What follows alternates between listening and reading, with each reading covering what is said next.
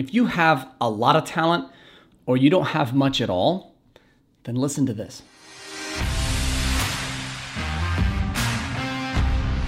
Why doesn't the best talent always win? If talent was primary, then the best people and most talented would always win. If strategy was primary, then the best plan would always win. But that's not what happens. Not in business, not in sports, not even in life. In people, mindset and discipline determines who maximizes talent and does the work required to win. One of the most dangerous things in a person is to have a high level of talent that somehow convinces you not to work as hard. Or because you have talent, you don't need as much discipline. And of course, the person without talent is also susceptible to the danger of believing that because they don't have talent as much as somebody else, that they also can't reach the same height of success as that person. But what happens is in the talented person, just like the untalented person, it's the mindset and the discipline that determines how they execute. You put great mindset and great discipline into great talent, and you have a very high ceiling with incredible potential. If you put great mindset and great discipline into somebody who doesn't have as much talent, they are still just as capable of building the skills and doing the work required to execute and win even at the highest levels. In teams, it's leadership and culture that determines the teams that execute and adjust their plans to win under the pressure of the moment and the changing conditions of uncertainty in the reality of the competitive environment where they're doing the work. It's not talent and strategy that determines the winning team. Of course, talent and strategy are involved, but there are a ton of talented teams that didn't win when it mattered.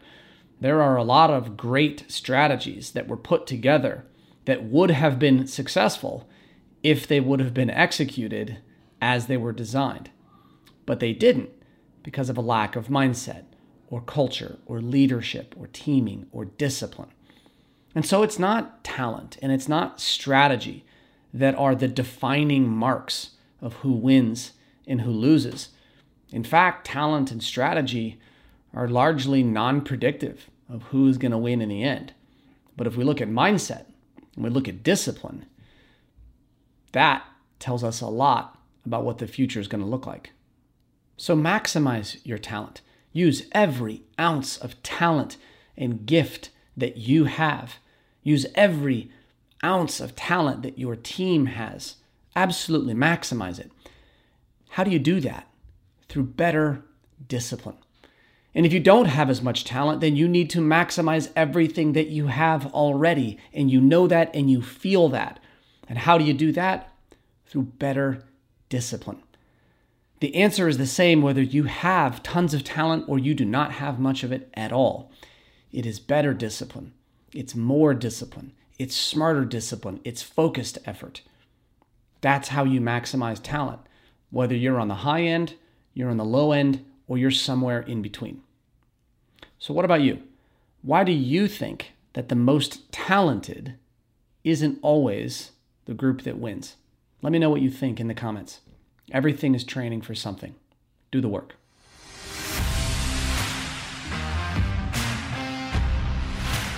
Hey, everybody. I want to interject here for 30 quick seconds and tell you about the Daily Discipline community. This podcast is a great resource and will always be free, as will my email and all the videos on YouTube.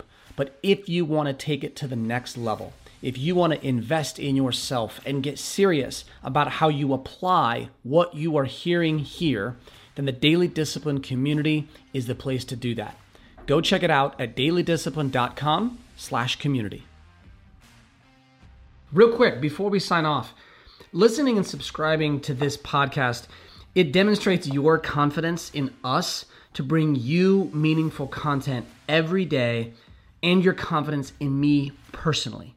I pour my heart and my soul into this work and all the confidence that you show by listening and subscribing, writing reviews, and sharing with the people that you care about means the world to me and my entire team. We value your trust, and we will continue to work every day to justify that confidence that you've shown in us. As always, if you want more options for daily discipline, you can always listen right here on the podcast. Every episode is also available on video on my YouTube channel. You can just search Brian Kight on YouTube, or if you want to go directly to the address, it's youtube.com slash tbriankight. And of course, where it all started a few years ago, you can subscribe to my Daily Discipline email newsletter, totally free, just like this podcast. You can subscribe to that daily email newsletter at dailydiscipline.com.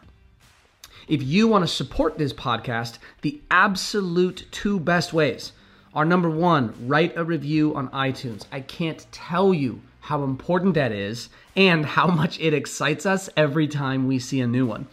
And number two is share your favorite episodes with your teammates, your friends, and the people you think would get value from it. And the third and, and maybe the most fun way to support this podcast is to post your favorite messages on Twitter. Tag me at tbriankight and use the hashtag daily discipline. We appreciate you allowing us to support you.